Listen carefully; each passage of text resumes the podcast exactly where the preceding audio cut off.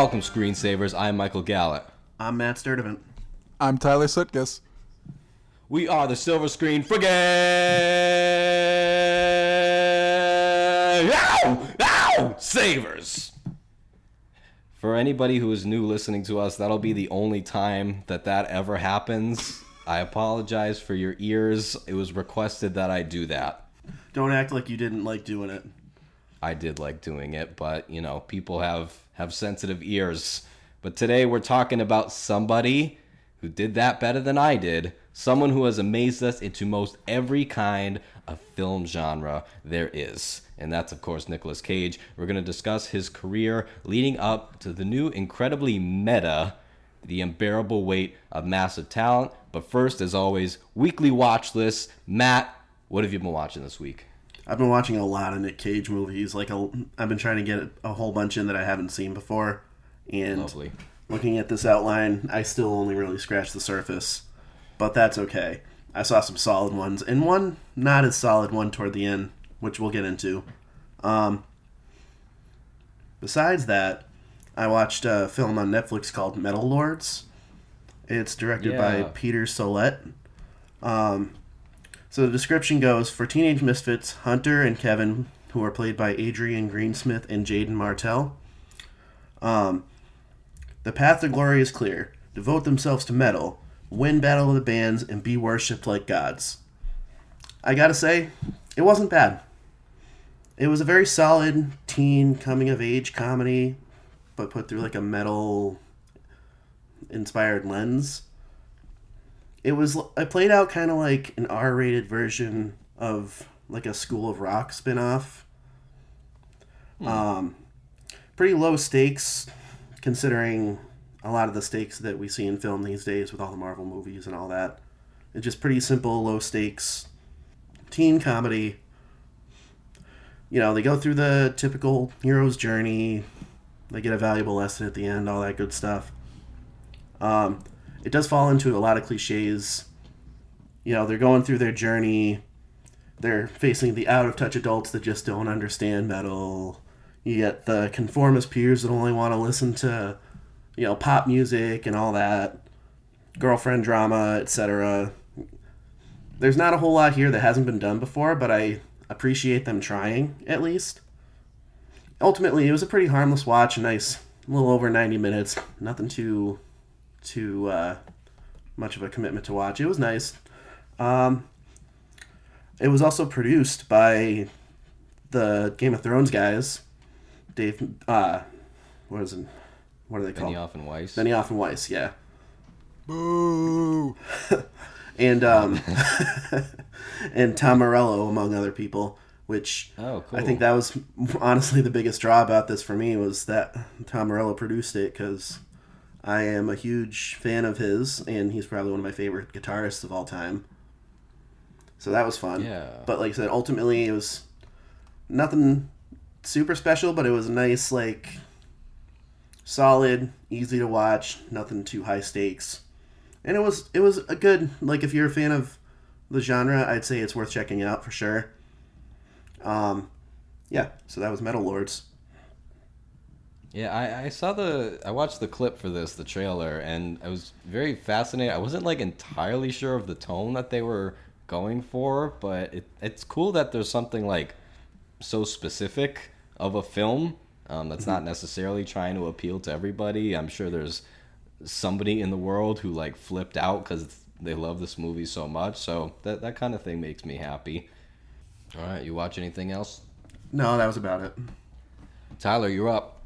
Uh, so I also watched a few Nicolas Cage movies uh, this week, but I also watched a movie called uh, "I Don't Feel at Home in This World Anymore," which is this is Macon Blair's directorial debut. He starred in movies such as Blue Ruin and The Green Room.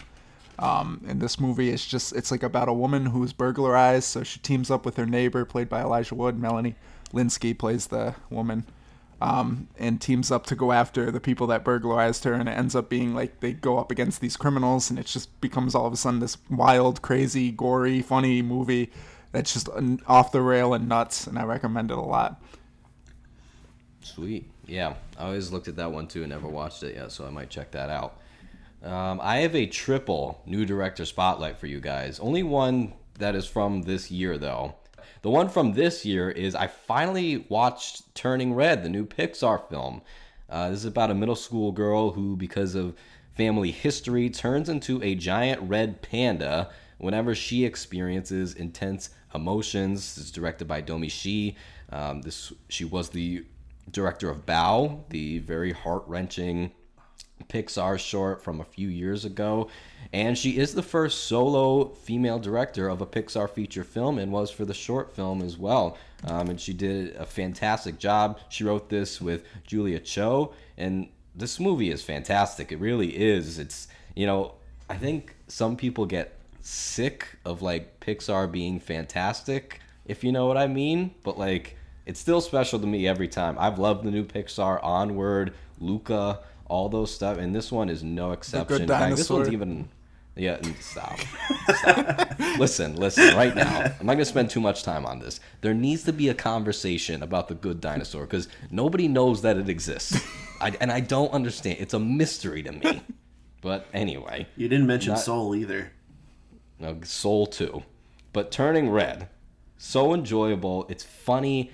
It's insightful about denying certain parts of yourself maybe embracing some of the uglier or what they say is ugly sides of yourself. And this is really like a fresh new direction for Pixar. The editing style, the shot composition, much more kinetic, much more modern, seems to be much more informed by the modern age than Pixar has been previously.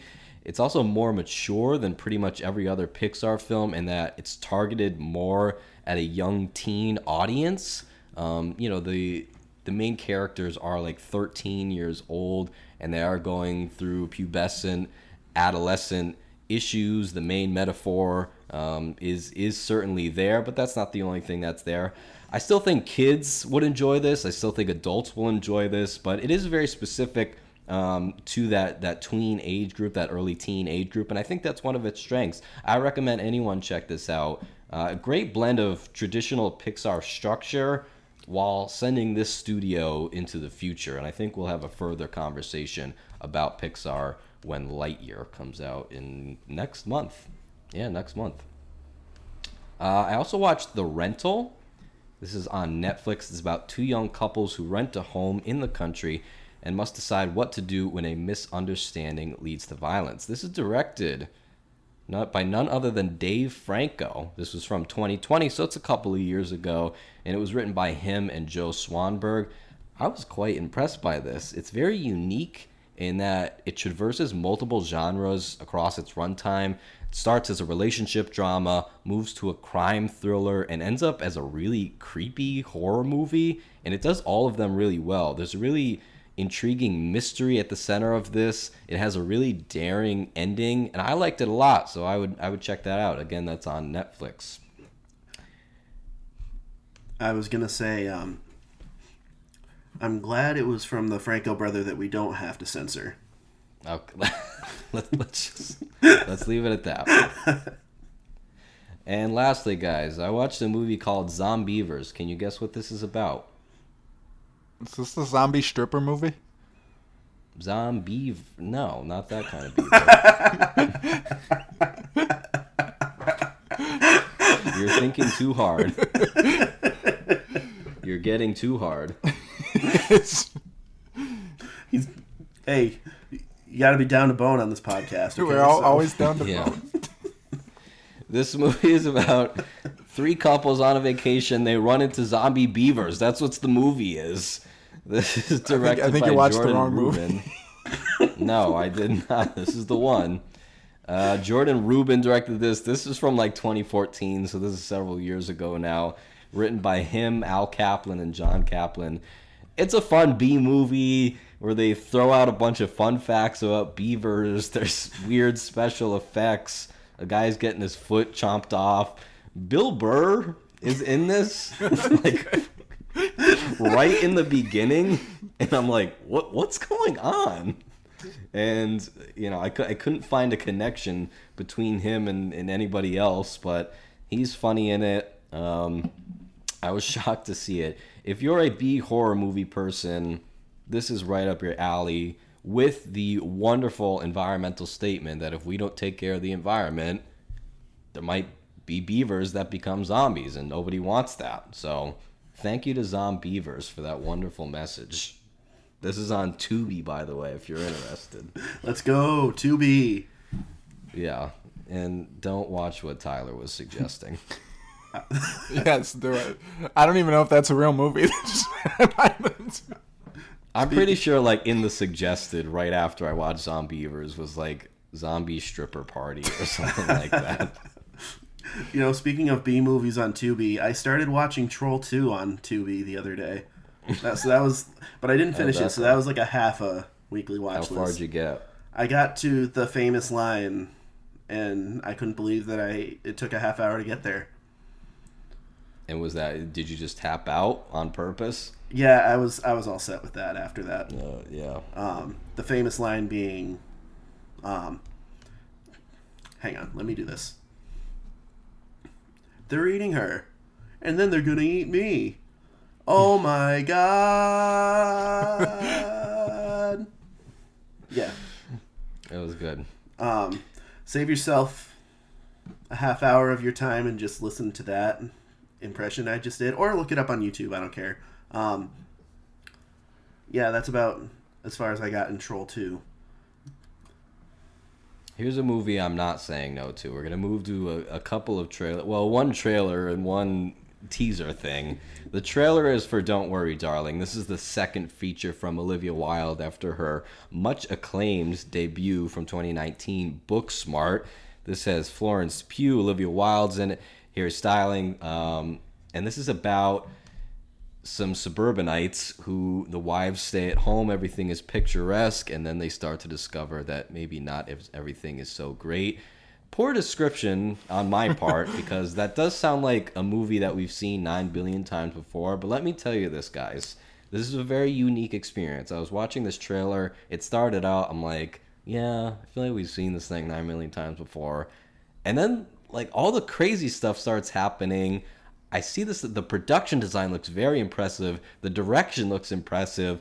I don't know what happened to me when I was watching this, but I it was like I took a hit of something. I was high off of this. I'm ready. I said, put me in the theater right now and let me watch this. I don't know. I was so enthusiastic after I watched it. I want it right now. What about you guys? I'm I'm really happy for you that that you had that reaction because I Tell me. unfortunately did not. And I'm a big fan of Florence Pugh. I love Florence Pugh. Um, but something about the part where the random guy was chasing down the protagonist with a manila envelope full of papers, it just didn't really didn't really strike me. Clearly, you've never been served. No, but no, but I don't know. It just I'm not gonna not see it if it's in the schedule. I definitely want to see it. I'm intrigued enough where I'll go check it out. But again, like you said, it kind of feels like we've seen this before. I mean, name a movie that has an idyllic society and a shadow organization where one resident starts to question their idyllic society and discovers that Yeah. shadow organization. No, you're you're a thousand percent right, and it's gonna ha- it's gonna have to do some heavy lifting to get beyond our expectations of that. See, I'm I'm kind of happy to report that I have a very middle of the road opinion from both of you, and I was like, "Oh, this is a cool mystery. I, I I'll, I'd like to tune in and see what the mystery is." I wasn't blown away, but I didn't think it was awful, and I'm I, I'll go see it. I didn't think it was awful either. I'm just saying I'm not really. I'm not. I like a I'm not getting my hopes. Up. I like a movie that I could watch the trailer and be like, "Oh, there's a cool mystery there. I'm curious to see how that plans out or plays out." You didn't get that with Multiverse of Madness? No, it's just like, eh. that's that's my response. That's a Remember cool when mystery, we watched right? Werewolves Within?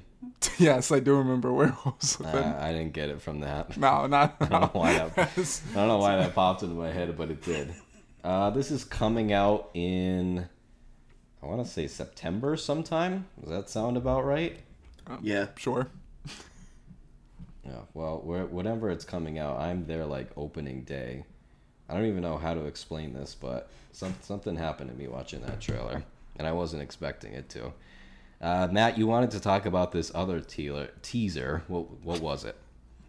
It was Weird, the Al Yankovic story, starring Daniel Radcliffe as Weird Al Yankovic. Yeah, and this is a Roku original movie, correct? That that was the weirdest part of the trailer for me. When it's like Roku TV at the end. I'm like, what?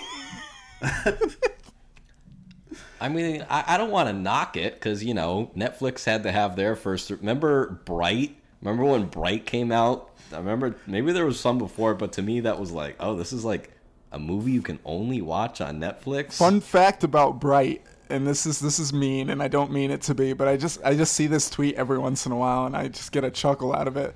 The screenwriter wrote like a year and a half before it came out that he just finished the script for Bright, and it's gonna be his Star Wars. Oh, Oh, that's mean. I just find that wait, I, he tweeted that out about his script. Yeah, as soon as he finished the Well, script. I, come on, you don't call your shot. I think You know it, I what, think it was like a this could be my Star Wars. It's not like a guarantee, Oh, just like eh, it could. well, And then and then know- Bright came. You know what though? There's going to be a pretty massive void once Netflix goes under. Roku could easily fill it. Is there going to be? There, I feel like there's a thousand streaming services. there's not even going to be a void. Oh, okay, well, a void, a big void relative to Roku TV. It's true. I, I, I, I won't knock Roku. Um, I'm a Roku owner. You guys like Daniel Radcliffe as Weird Al? Yeah, he seemed he seemed pretty solid. Like as good of as good of a pick as I guess anything. They didn't really give us much of him to judge it on. So by looks and like the one or two lines he had, sure. I mean, the costume design looked like it was on point. I know this flies in the face of our whole modern system of constantly, constantly generating buzz and attention. But can we? Can the teaser go extinct? I agree. Can- Can it be done? Hundred percent. Yeah, I don't need a teaser, then a trailer, then a second trailer. Then a I've third already made up my mind. And then a TV if spot I'm going is to see one- it. Yeah. Or if- Although then then again, I you know, we are people who are going to see these movies anyway, so maybe that's needed for some people who aren't decided. I don't know. It's egregious when Marvel does it though, because like there are very few people in this day and age right now that are gonna not be seeing a Marvel movie, and then they see the sixth trailer for Doctor Strange and be like, "Oh well, now I'm gonna go see it." Oh, did you Yeah, say the right. Illuminati? Well, um, I'm going to be in that seat now that I wasn't going to be in. you know, yeah. Hey, you're absolutely right. Well, you guys ready to talk Nicolas Cage? Oh yeah. I'm ready to put the bunny back in the box. So this is funny 'cause- because this marks the 40th anniversary year of how long he has been in motion pictures. All the way back in 1982, he had a small part in Fast Times at Ridgemont High, or should I say, Nicolas Coppola had a small part in Fast Times before he changed his name. What do you guys think of when you hear Nicolas Cage? What is your relationship to him? Tyler, what do you think? So I think of a guy that gives you his all no matter what he's in. I mean, even when he's doing uh, stinkers, horrible movies, he's he's not giving you a bad performance. He's he's putting everything into that role. Um, I, I love Nicolas Cage just because you can. I, I mean, even if you're watching a bad movie with him, he's he's over the top, and it's just fun to watch him sometimes. Um, he's definitely someone that like if I was if I was an actor, I'd be a Nicolas Cage. Just taking all the roles and just having fun, having the time of my life with them. I hate how that's like like hated on, like oh it'll be in anything. I would too. Pay me to be in the. I, I do a lot worse stuff for pay right now. like I'd be in a dumb movie that I could just be over the top and do whatever I want in it. Yeah, absolutely. So I I, I really enjoy Nicolas Cage and whatever I see him in. Absolutely, I agree, and they and they talk about that in in the new movie, but we'll get to that. Matt, what do you think of him? I mean, I, I pretty much 100% agree with what Tyler said. You know, uh, he's absolutely committed to his craft, and he's someone like like Tyler said, he's gonna bring 100% to any role, regardless of the type of role. Um, I know that for you know, he, and sometimes even in a bad movie, he can be like the shining piece of it. Like I just watched, I'll, I'll give a little spoiler. I just watched Mandy last night, which was my pick for like a newer Nick Cage movie when I was trying to sort of do some research, get the different generations of Cage, you know, get a little bit of something from everything. I, so I was between Mandy, Color Out of Space, and Willy's Wonderland of film newer Nick Cage films I hadn't seen yet, and I picked Mandy. And you know what? I uh, not the best movie, but Nick Cage was like I said, the shining, the shining star of that movie. Like he brought it all. It has one of the best Nick Cage freakouts I've ever seen, and for that part, it's worth it. And I say if you're gonna go watch that movie, skip like the first half to like about an hour, hour and ten minutes in, and then watch the rest, and it'll probably you'll probably have a better time than I did. Hmm. But anyway, just to conclude here, he's um he's certainly one of a kind, and I I definitely I I am a big fan. Yeah, when I think of him, I just think of a performer of really uh, astounding versatility. I've already talked about this on other episodes, but he's in two of my favorite movies ever Leaving Las Vegas and Adaptation, in which he's astounding in both. He stars in one of my favorite comedies ever, as Raising Arizona is one of my favorite characters, Hi McDunnough. He often gets criticized for overacting. He's mean for overacting. It's his persona. It's all this, but one he's he's very capable of incredible subtlety and nuance maybe that's not happening all the time but i think people forget that and even when he's histrionic even when he's going big and bold he's very memorable and effective in the movie that he's in tyler like you said he's he's often the centerpiece in these not great movies kind of like al pacino has been doing for the past couple of decades um, and he's able to like ring out this emotional truth even when he is quote unquote acting crazy or whatever. And he has had a super long career with many dips, dives, comebacks, setbacks, all this kind of stuff. Starts in the 80s, has a small t- part in Fast Times at Ridgemont High, uh, and then he's kind of a breakout in Valley Girl, this kind of teen comedy. Very praised his performance, and it kind of put him on the scene. Of course, he's uh, Francis Ford Coppola's nephew, so he made some movies with him. Rumblefish, The Cotton Club, Peggy Sue Got Married. He's very funny in, and he's also in this film called Birdy. This is a very good film. Uh, it's one of his earlier ones. It's an awesome pairing of him and Matthew Modine. It's about two friends who are traumatized by their time in Vietnam, and one of them, Matthew Modine, acts as though he's a bird afterward. Very committed performance from Modine. Uh, Cage is playing the straight man in this scenario. This movie has one of the most tonally inappropriate endings that I've ever seen in my life. The first 99% of the story is dramatic, hard to watch at times, and then the very ending made my jaw drop by how much it doesn't fit with the rest of the movie. I had like is it's over kind of moment. I'm not gonna say what it is Uh, because I don't. It's one of those things I couldn't fully articulate, and you'd get the full effect of. The movie is very good itself. It doesn't ruin it or anything. So if you're interested in a good drama, go check that out, and then let me know how far on the floor your jaw dropped from this ending that doesn't fit with the movie at all. I'm assuming you guys haven't seen Birdy. I have not seen Birdy. Now I am going to. I have not. Yeah. Just I I cannot wait for you to watch it. Go. What? Is it on? Is it on Tubi? It is not on Tubi. I'm gonna get back to you on where I watched it. I don't remember at the moment. We need to get Tubi to sponsor us. Uh, I love Tubi, so I'm down for that. 1987. Mr. Cage has two movies in this year. One is Raising Arizona.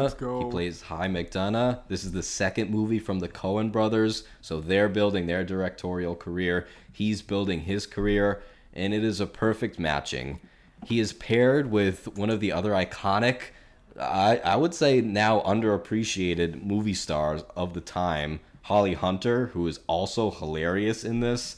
It's one of the best comedies ever made, and he is a large reason for that. He is super funny, and not only is funny, but has heart in it too. The ending monologue is probably like the sweetest thing that the Coens have ever done. Um, you know, because they're not not saccharine filmmakers by any stretch of the imagination, but I, I really love him in this movie. You guys like Raising Arizona? I love Raising Arizona. I I didn't get to that one yet. That was one of the ones I do didn't it. have time for. Love it. And then in the same year as that comedy, he has Moonstruck. Super mega beloved, very, very big movie. Him and Cher, Danny Aiello's in it. Everybody's very funny. Cher wins the Oscar for this. Um, this gets nominated for Best Picture. And I, I, I don't know. I don't personally get all of this movie. I know that sounds absurd. Um, his character in it loses his hand, and he's upset at his brother because his brother asked him to cut a loaf of bread, and he lost his hand to that, so he's mad at his brother. I'm doing a poor explanation of it. Is that the plot of the movie, or is that just a scene? That's part of the movie. Uh, Uh, don't get me wrong, this movie's very funny and romantic. So But- so is Cher like the nurse or something when he's recovering from his lost hand? No, Cher is engaged. I should. I'm sorry. I should have explained the plot. Cher is engaged to Danny Aiello. Danny Oh. Aiello doesn't speak to his brother Nick Cage because of this altercation they had over bread. Oh, And so he's like, "Well, yeah, I got to invite my brother to the wedding." So she has he's away in Italy caring for a sick mother. Cher goes to meet Nick. They fall in love. I'm also not a fan of people being with multiple siblings. I just find it I don't know there's something like ugh, like really of everybody in the world, but who am I to judge? So incredibly big year for him, 1987. And then the next year we get Vampire's Kiss. Let's go. oh my gosh! Now, Tyler, you, you want to take this one? Ah, yes, I do. I actually just watched it yesterday again for the second time. This movie is absolutely nuts. Like this is the poster child for Nick Cage overacting. This is like uh, all the all the memes and stuff. This this is this is the catalyst behind it. Just he talks in this bizarre accent that I don't understand what it's supposed to be throughout the entire movie. Like every line is delivered so oddly and it the, the plot is hilarious. It's basically this guy meets a girl, uh, and like while they're getting intimate, he she bites him, and he thinks that she's a vampire, and he thinks he's turning into a vampire. So he just literally gets more like psy- psychotic as the movie goes on. He's just treating his secretary awful. Uh, like he's running through the streets just just yelling at people to kill him because he's a vampire. Fun fact about this movie: those were j- real people just walking the streets of New York. Oh my So lord! they didn't know they were being filmed.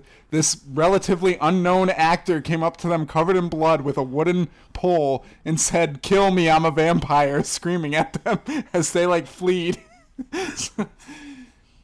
Uh, so that that's definitely interesting. This movie apparently like was just chaos to shoot, so and it's really shown in how how much of a mess the movie is. But 100, you've seen the memes from it. Just just give this Yeah. movie a watch. I'm very curious now. Do you think that the people that they kept in the film, the real citizens, you think they still tell that story? Probably, I would. I hope so. I'd be telling that to everyone I meet. Have you seen Vampires Kiss?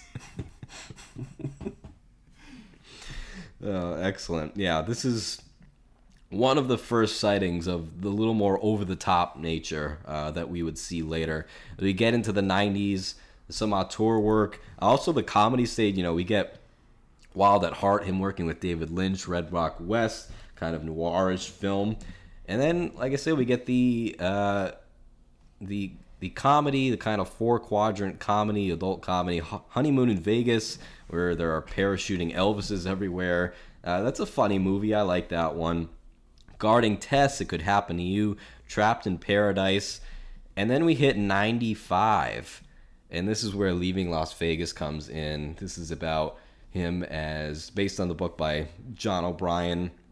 Nick Cage is a, a fired screenwriter who moves to Hollywood to drink himself to death. He meets Sarah, played by the pitch perfect, no, nobody's ever been better, Elizabeth Shue, uh, who is a sex worker who begins a relationship with him.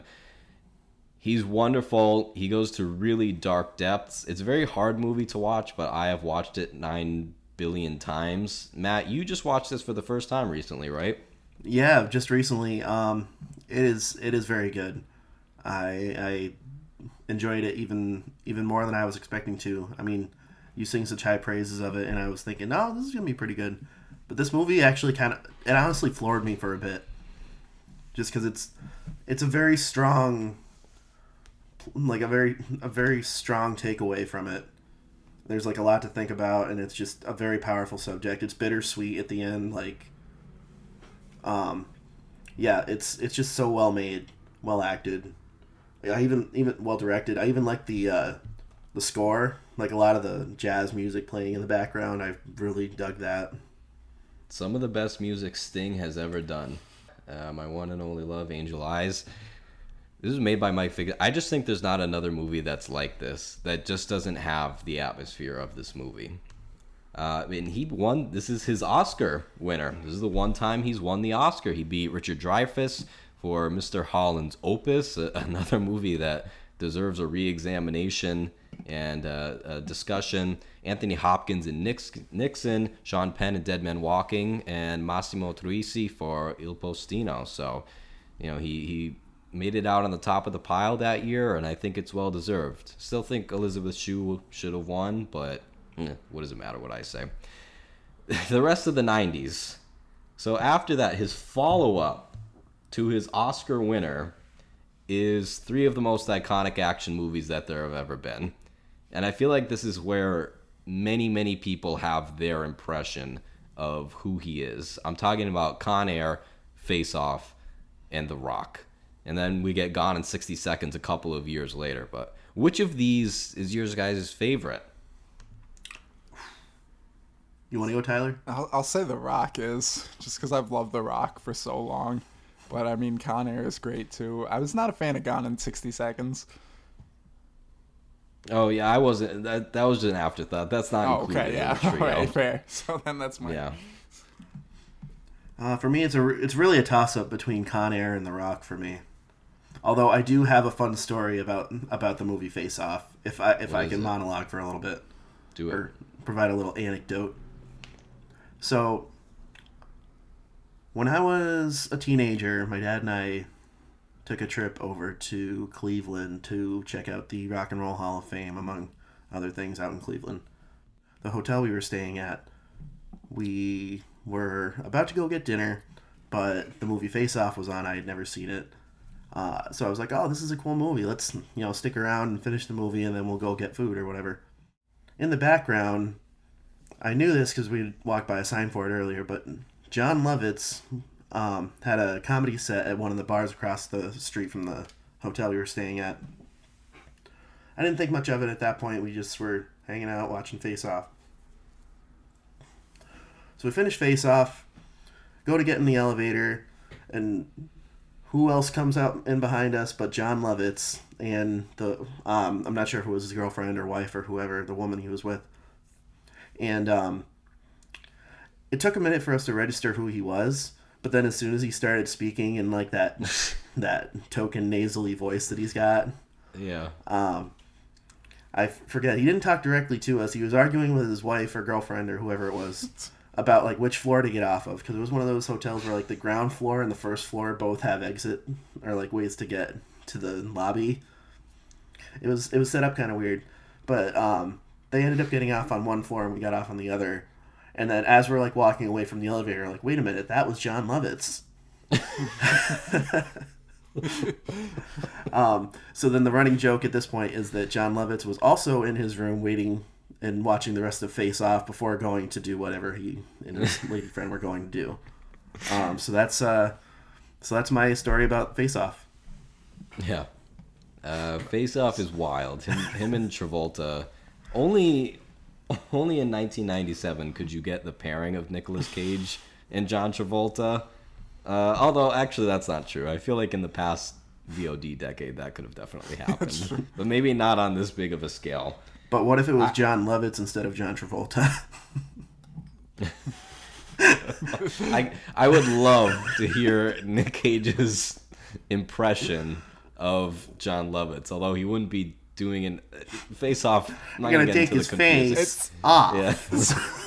So, so I don't know why I didn't include Face Off in this one. This is my favorite of these three. I don't know why I was ranking the other two yeah, as kind of a I second. thought it was. Yeah, I just kind of blanked there for a second. But Face Off absolutely is my favorite of these three. Um, the John Woo action movies, it's just a it's just a, a, a lost time. But like I was just watching scenes from Face Off just to kind of catch up. And like the shootouts in John Woo movies are like bullets are causing like explosions, things are blowing up and flying every which way. There's slow motion every two seconds. You don't see that anymore. It's such a visceral thing, and like Yeah. I, I miss the John Woo action style.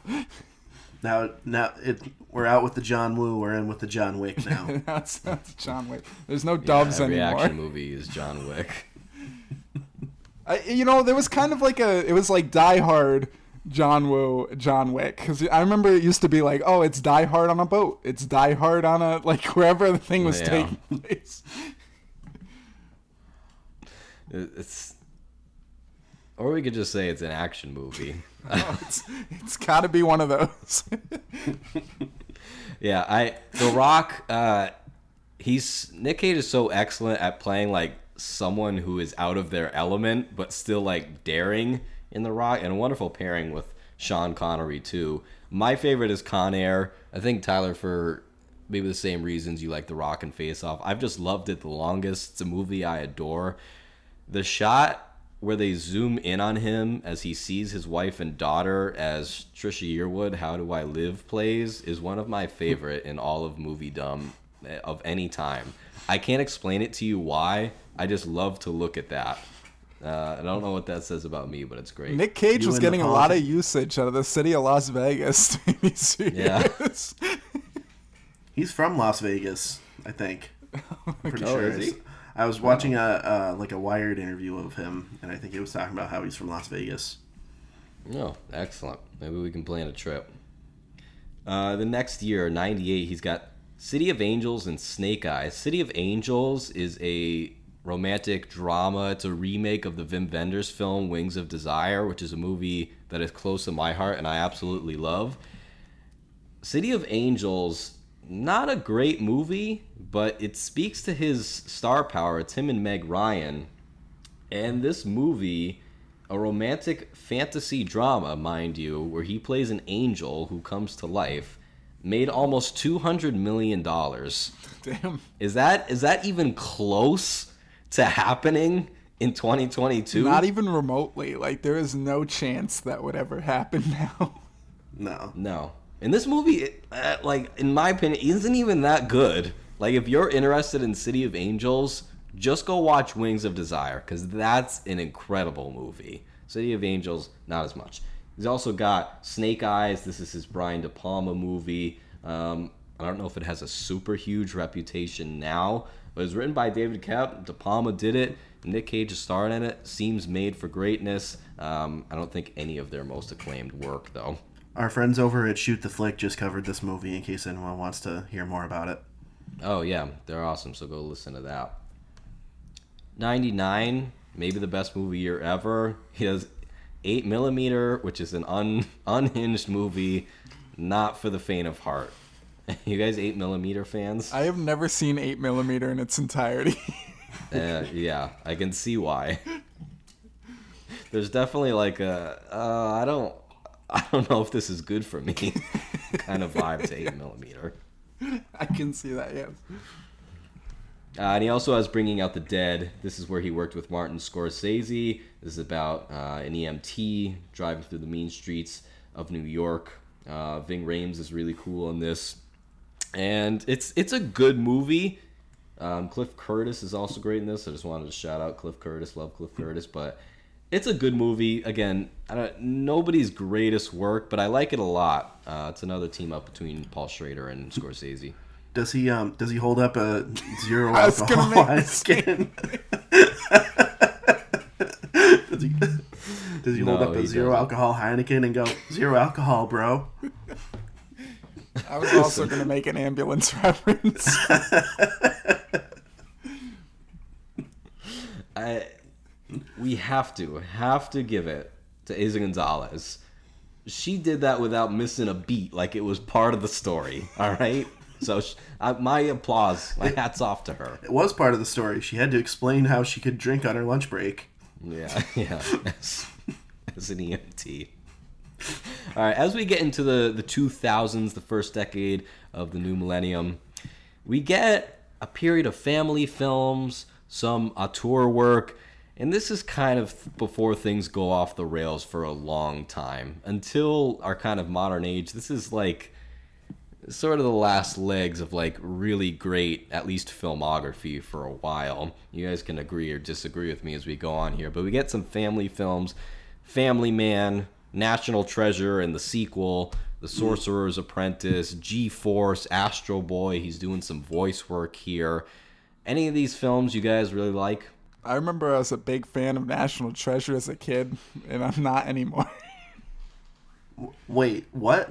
I, I was a big fan of National Treasure as a kid, and I still am. Okay, I freaking love National Treasure. I just watched it again as one of the movies I was preparing for this episode for. Um, yeah, I mean it's it's PG. It's nothing too crazy. It's I mean I wouldn't say it's low stakes because he's stealing the Declaration of Independence, but I mean it's Sean Bean plays a villain and he doesn't die. Like it's it's it's a good like general audiences adventure historical adventure movie and I I I mean I loved it growing up and I like I said I I have a soft spot for it now. I know I saw it as a kid. I remember like very few images of it, and then I think I've just never thought about it again. Every And then only saw it in memes. I, I remember the scene where he's like holding up the Declaration of Independence, blocking bullets with it. Yeah, I don't know. It's just it's just got a certain charm to it. Like I, I don't know. I like historical stuff a lot of the time, and wh- I mean whether or not his historical facts that are sort of shoehorned in to make sense with the plot, no matter whether the whether or not the historical accuracy of this movie holds up is besides the point. It's just a No, lot. It's, it's- just a lot of fun. I, I think It's it's, I think it's it hundred percent accurate. There's a there's a map on the decoration. of Independence. go go to the go to the National Archives and go check it out. Go, go steal it for yourself. Uh, um, also, an impressive performance from Diane Kruger, in my opinion. At least, at least compared to some other stuff I've seen her in recently. Three five five. Fair enough. It's better than the three five five. I will give it that. That's our new rating system. Is it better than the 355? Eh, yeah. Most times, yes. Most a lot, a lot of times, almost all the time, yes. There is also still a lot of auteur work in this this first decade.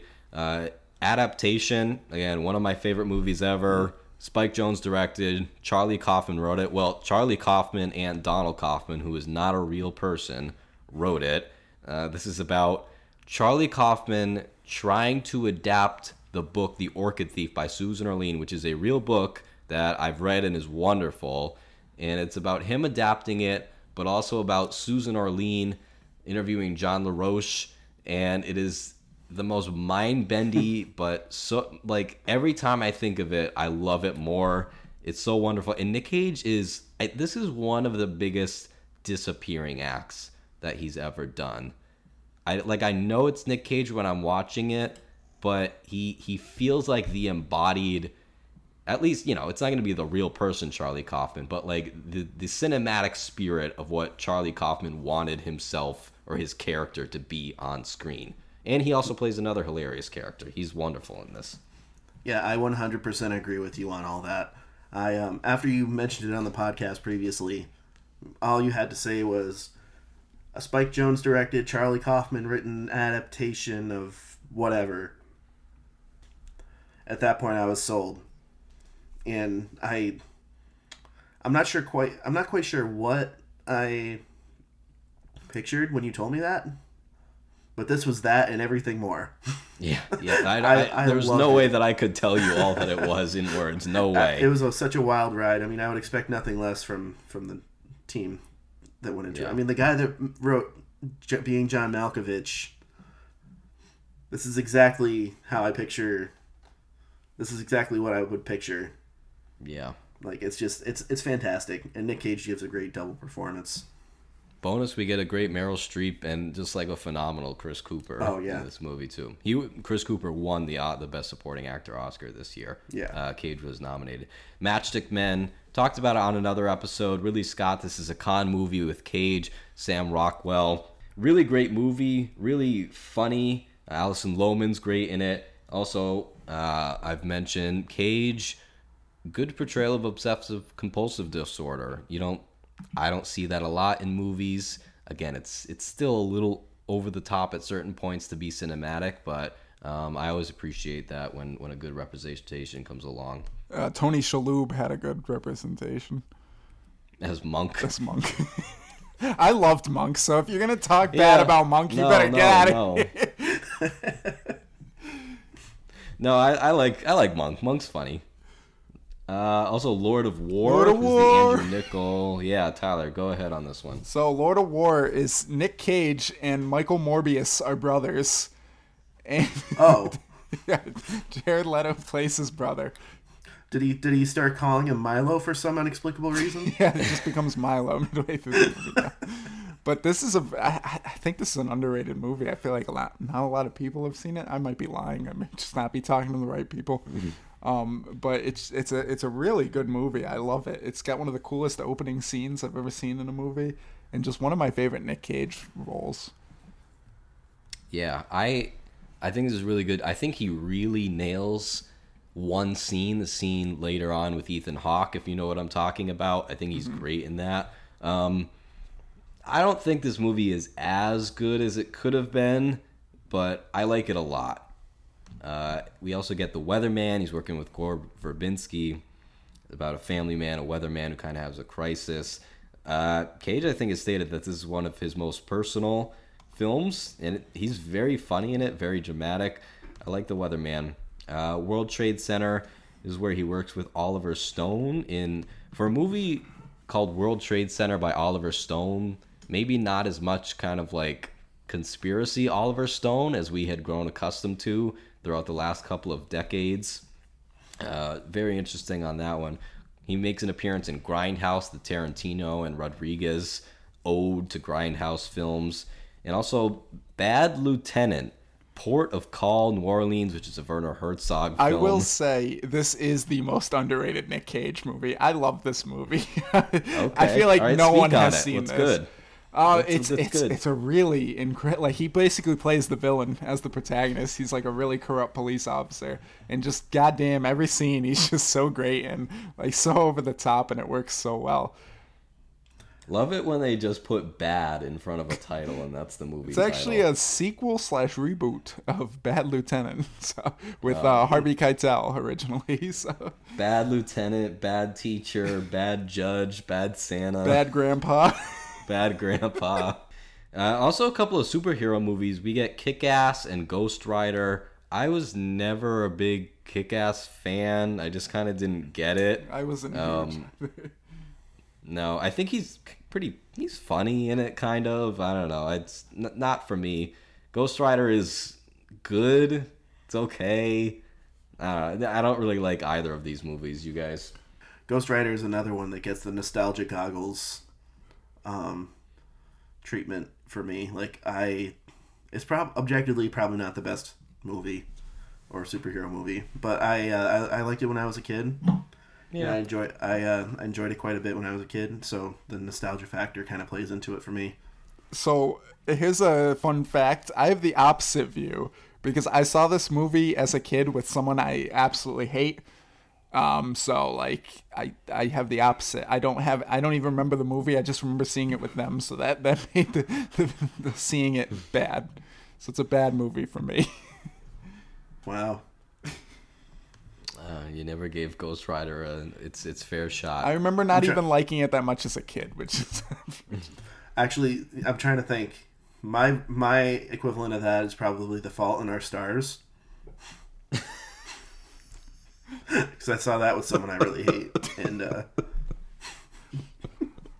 I, just- I didn't expect us to go there at all. Ghost Rider and The Fault in Our Stars. Basically the same movie. Double feature at the Silver Screen Savers double feature. Wow.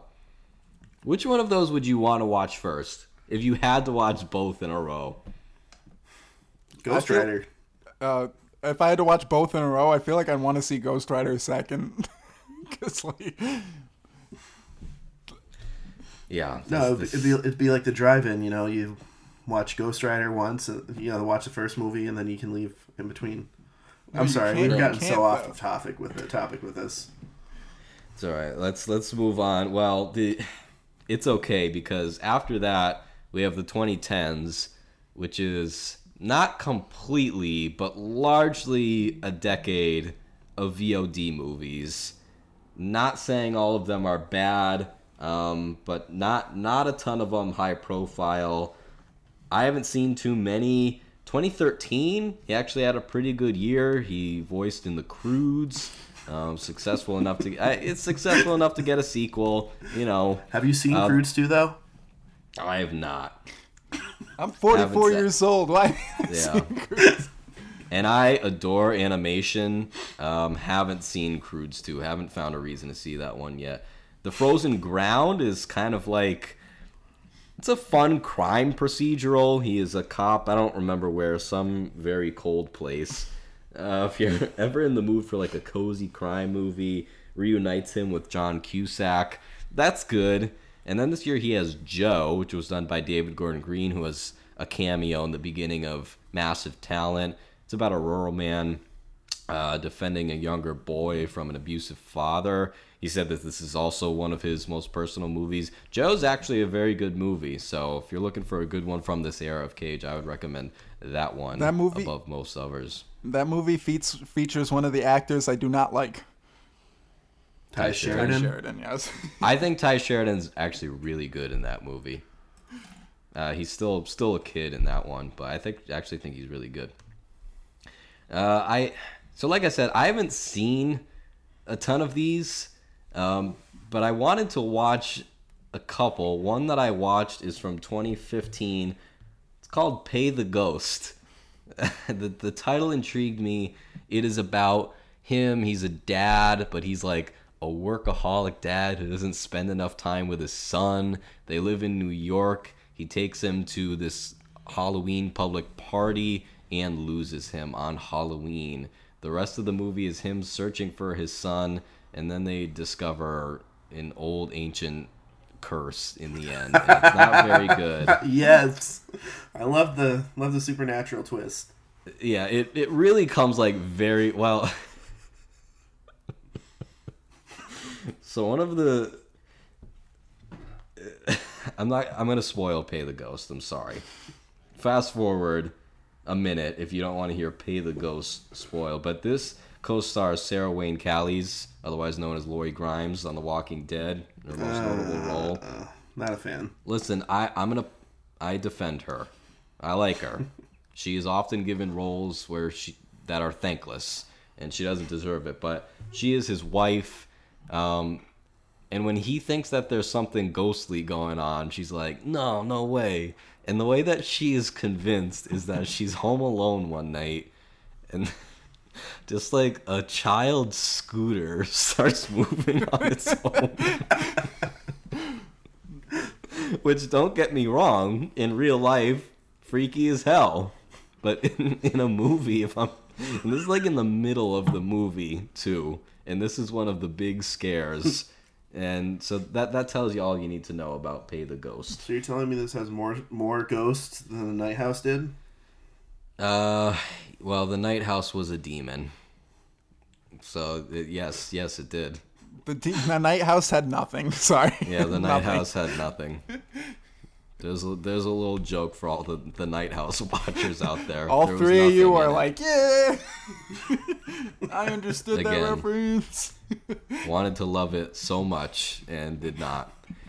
Uh, the then late 2017, early 2018, we get a bit of a revival. We have Mom and Dad, which is I believe Selma Blair, where they're trying to kill their kids. I think I don't know if that was a big hit, but I remember it like being I heard about it. Yeah. Um, and was interested. And then the next year we get Mandy, which it seemed to kind of thrust him back up into a high profile spotlight. Not that he ever leaves, but you know, kind of wax and wanes. But Matt, speak to this one.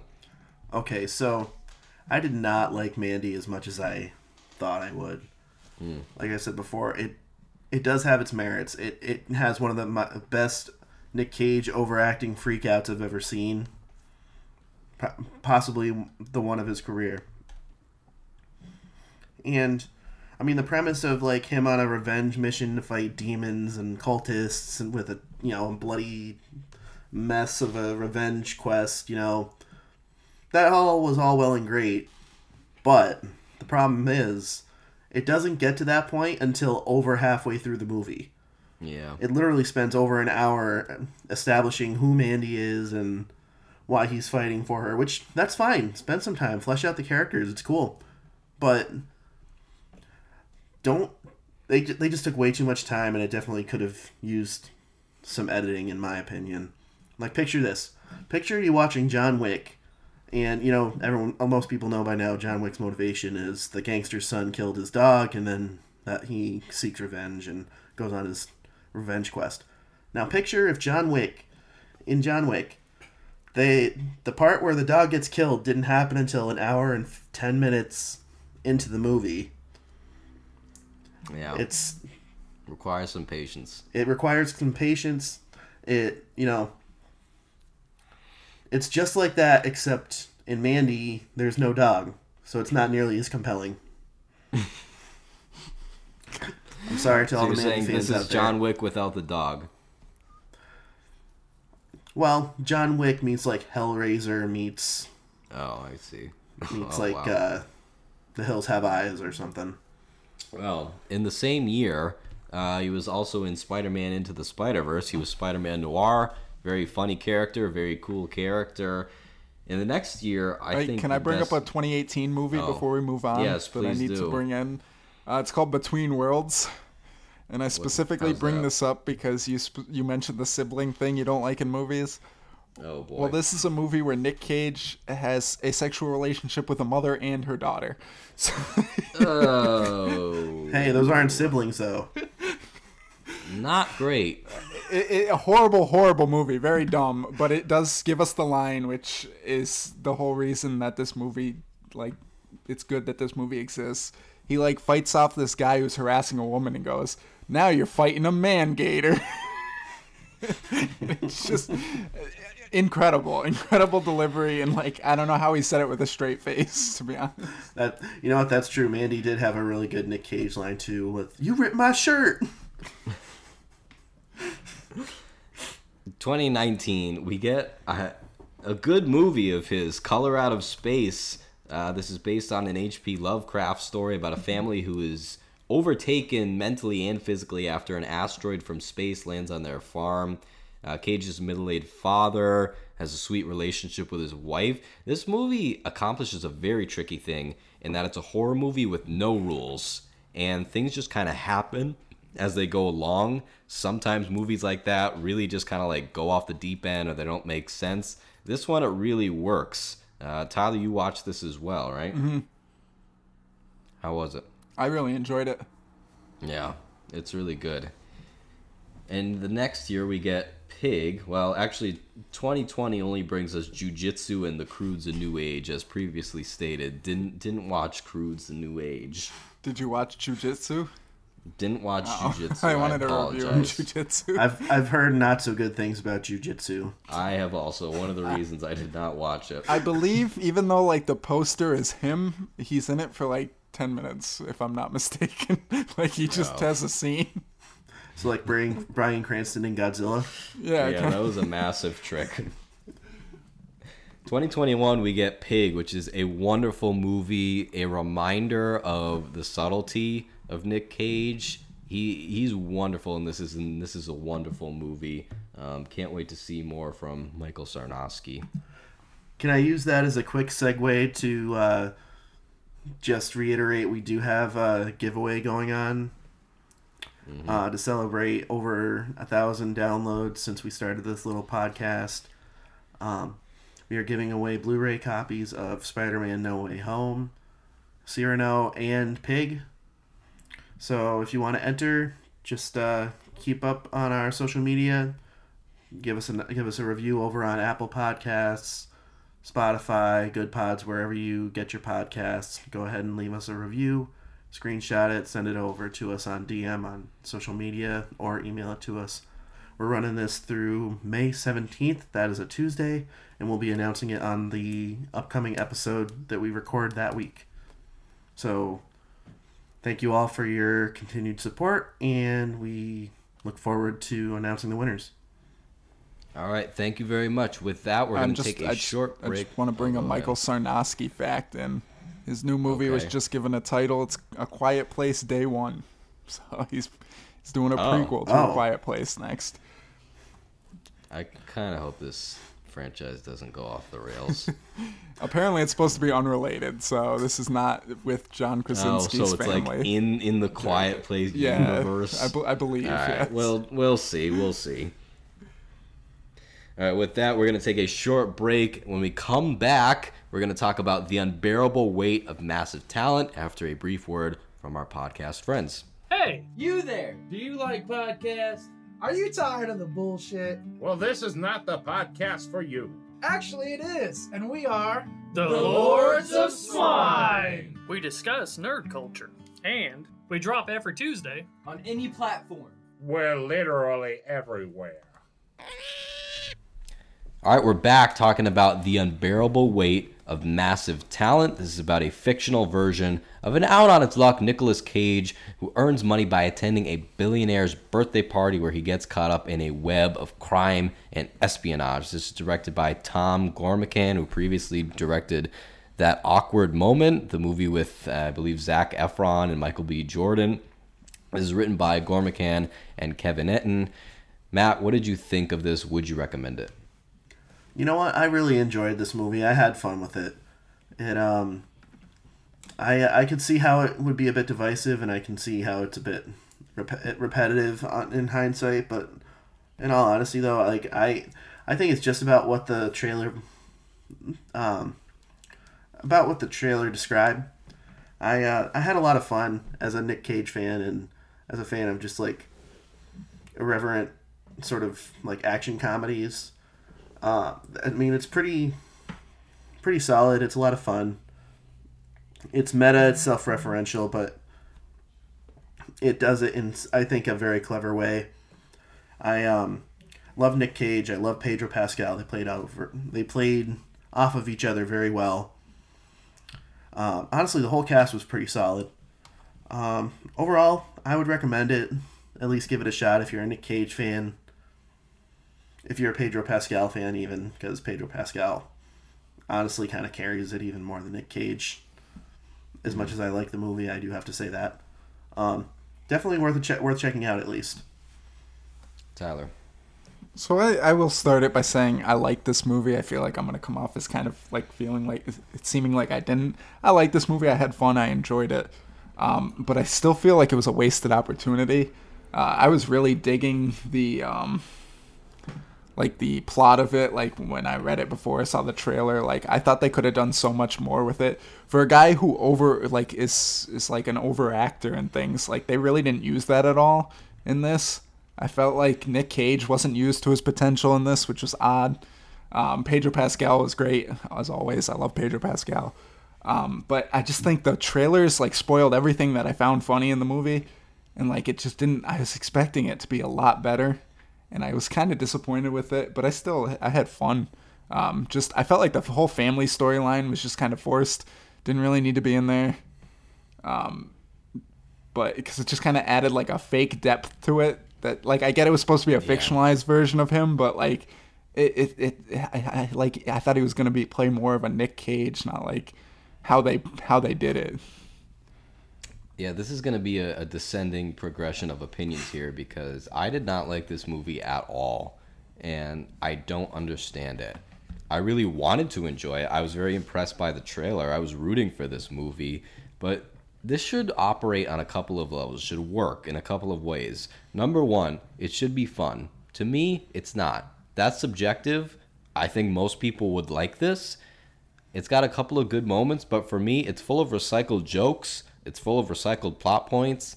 I know it's meant to imitate kind of a crazy Nick Cage flick, but this just feels like a half baked story that references Nick Cage movies every once in a while. And I- number. I- oh, I'm sorry, go ahead. I just kind of wanted to agree with that. Like by the end of it, like I just felt like it took a generic movie and just threw Nick Cage into it. And, Yeah. Like that's where I felt it squandered it. I don't think that there's a reason for this to be a Nicolas Cage movie except saying, "Oh yeah, guarding Tess. Oh yeah, The Rock." I just But- I didn't get much out of it. Yeah, and at the same time, I think that if this wasn't a Nick Cage movie, it wouldn't have even existed Yeah, because it's so generic without him. But I also agree that it didn't really need him. yes. And So, so is that? Do you think that's what they did with Uncharted too? Because I'm. This is sounding a lot I- like our Uncharted thoughts. I 100% agree that Uncharted was just a generic movie that they threw an IP on top of. So yes, I agree. and and Mark Wahlberg, which Yeah, which Tom brings me to a question I just thought of that I want to ask you guys. all right. What if this was a Mark Wahlberg movie instead of a Nick Cage movie? Huh. Well, I'm gonna throw you one, one guys a little later, but let's. So like same idea. It's playing on Wahlberg's persona. Yeah, I, do you think? I'm not saying he wouldn't. Do you think that Wahlberg would be game for something like that? I don't know. He's made fun of himself in the past. Yeah, he has. the whole He's a good say hi to your mother for me thing. He's a good sport. I'm just wondering if if there would be a whole movie. I would watch it. I would be entertained. I mean, I don't know if um, I don't know if Wahlberg necessarily has the depth of a career that Nick Cage has, where he would be able to make a movie like this this year. Hmm. Maybe in another five, ten years. Yeah, maybe. honestly, like if they were to do like a whole series of these with like maybe not the exact same plot, but like different self-referential movies about prolific actors. Although that's a big stretch saying Mark Wahlberg is prolific, but that's besides the point. Um, he is. I think that'd be kind of an interesting thing. Well, I was gonna throw this at you later, but let me do it now. So we think about Nick Cage. We think about a filmmaker who's been going for a very long time. Seems to be a workaholic. Makes multiple movies a year, if not several. Is known for being over the top, but is very beloved and is very capable of subtlety and genuine great performances. Let me throw this at you. This version of the movie, a movie with Samuel L. Jackson. Hmm. I think that's the perfect comparison to this. That yeah, Yeah. I think that that'd work well. Well, actually, Yeah. I, I would like to see that, and I think it is just just as well deserved and just appropriate. Mm-hmm. But as a meta commentary, you know, it's meant to be a comment on Cage's movies, but also like his public persona. And to me, this movie it just makes it seem as though Nick Cage is just a B movie actor that everyone loves, and it completely ignores the performances he's capable of and he's done, and many of the best projects that he's been a part of. To me, it, it just ignores so much of what makes him great. This feels like an impression of like the 21st century meme of Nick Cage instead of like the totality of his career. And maybe I'm just being like a fuddy duddy about that, but that that was the impression that I got from this. I would still recommend it to Nick Cage fans or to people who are just looking for a fun comedy because most everyone else on the planet who has seen this seems to have a good time with it. I just didn't really enjoy it at all. Yeah, that's the thing. I like. I, I mean, I had fun with it. I didn't really take it super seriously, you know. Which I think if you're willing to shut your brain off for a bit and just have fun, Yeah, I, I didn't have any fun. Uh, I also was confused by this Nicky Cage character, the young version of himself. I kind of like even- the I like the debate. I'm sorry to cut you off. Go ahead. No, I was just gonna say I didn't even care if that made sense or not. I just thought it was just like, just like it bombastic and funny. Yeah, not that it didn't make sense. I actually liked the conflict between like the the Nick Cage, the fictional version, who was like, "Oh, you know, I'm trying to get back in the game or whatever," and Nicky Cage saying, "Oh, you want to be a movie star." But first of all, this has been done way better in the film Birdman, which I recommend everybody watch. And two, the kiss where he's kissing himself was just really odd. I, I couldn't get into that. First of all, Nick Cage gives the best smooches. Second of all, That was weird. I uh, I did not like Birdman the first time I saw. It. Well, the only time I saw it. Yeah, so that's a movie that is So- now just like getting a lot of crap. Um, it's kind of in the tradition of best picture winners that are now pooped on. Um, I still love that movie tremendously. Uh, this is not a Birdman podcast, but if you're looking for this kind of theme, uh, I, I would watch that movie. Oh, then I'm on the wrong podcast. Sorry. Actually, you know what? this The isn't act- the Birdman Hour. No, it's not the Birdman hour. That wasn't all preamble to, to Birdman. it's all connected because the actress that played Mandy was also in Birdman, Yeah. Andrea Riseborough. Right. Also, a much better meta commentary movie if you consider it about Michael Keaton, Batman or Birdman. I'm sorry, but I'll get off of Birdman. Um, yeah, the the I don't.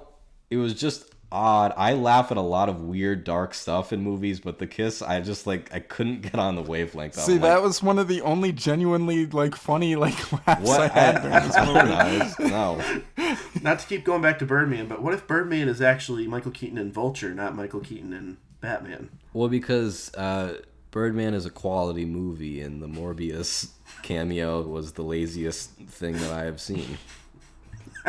That's why.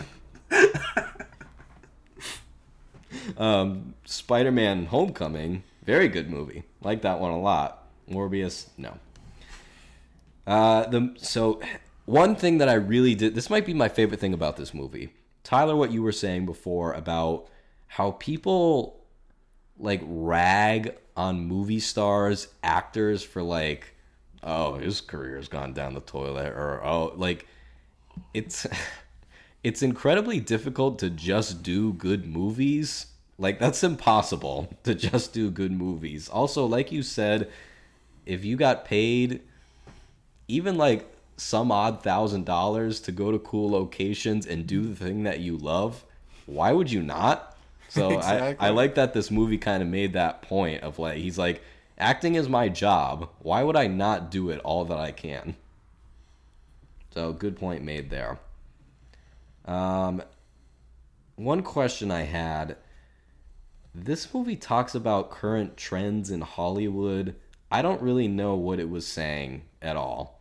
This mainly comes when um, Javi, Pedro Pascal's character, and Nick are talking about um, the script that they're going to write and, oh, is it going to be a character driven drama or is it going to be this big explosive action?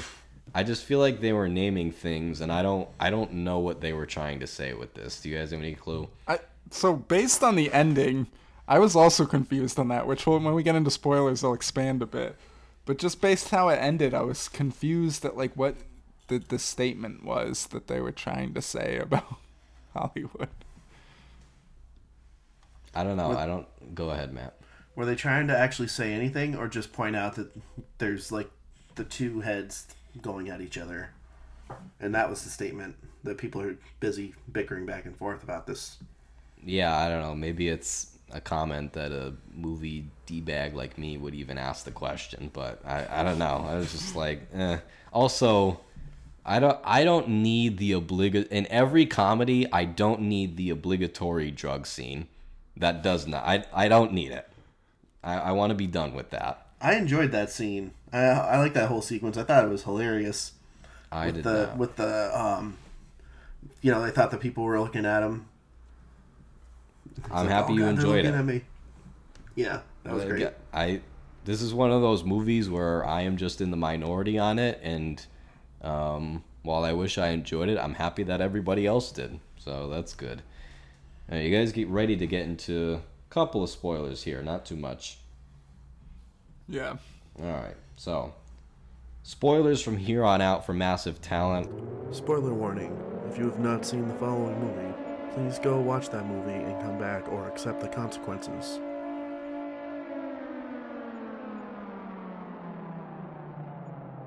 I wouldn't say there's actually too many spoilers to be had in this movie.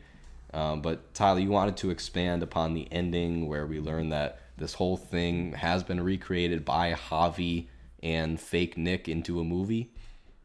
Yeah, and I just thought it was like so that's what got him back to being a star was this generic action movie like it literally just ends in such a cliche way and then like there's a whole crap like I just was that a statement on like how bad movies are or like I like I don't understand. Uh, maybe it's just like, oh, this is so crowd pleasing that like the whole movie which I'm I mean we're supposed to I mean I think we're supposed to be led to believe that the movie as it happened was made into the movie at the end that the people are watching and it was such a generic boring action movie and ended up being so like why would that be like a catalyst for unless that was a commentary I don't know I, I don't know either. It, it was fine. I please give Demi more more to do in movies. Also, I heard that she was replaced by like nine actresses. There are rumors of 72 actresses who were going to be in that three second part. Was one of them Jada Pinkett Smith No one was not. for G.I. Jane too? Yeah, we let's let's let's move beyond it. Let's move beyond it. Uh, you guys have any more thoughts on the unbearable weight of massive talent? no Honestly, no. Yeah. All right. So, if you have any thoughts on the movie, if you have any thoughts about Nick Cage, anything in the future in 2022 or beyond, please write to us at silverscreensaverspod at gmail.com. If you like the show, please tell a friend, a fellow movie lover. Really means a lot to us, and it goes a long way to making sure that we can create more and more content for you guys. Leave a review on Apple Podcasts, any of your podcast listening platforms, excuse me. Follow us on Twitter and Instagram at ScreensaversPod. Our Facebook is Silver Screensavers Podcast. Matt, where can you be found online? You can find me over at Matty X Sturds, S T U R D Z. That is on Instagram, Twitter, and Letterboxd. Nice, Tyler. You can find me on Twitter at Tyler Sutkus, S U T K U S. And you can find me on Letterboxd. Oh, that's Instagram and Twitter. And you can find me on Letterboxd at Tyler96. I can be found on Instagram and Twitter at Michael underscore Gallet and on Letterboxd at M Gallet. Well, thank you guys so much for listening. It really means a lot to us. We'll see you guys next time. Take care, everybody. Put the bunny back in the box. Keep being down to bone. Silver Screen Savers podcast was co-created, written, hosted, and produced by Michael Gallant, Tyler Sutkus, and Matt Sturdivant, with additional editing by Matt Sturdivant, intro music by Charles Michelle via Pixabay, logo design by Nathan Seidel.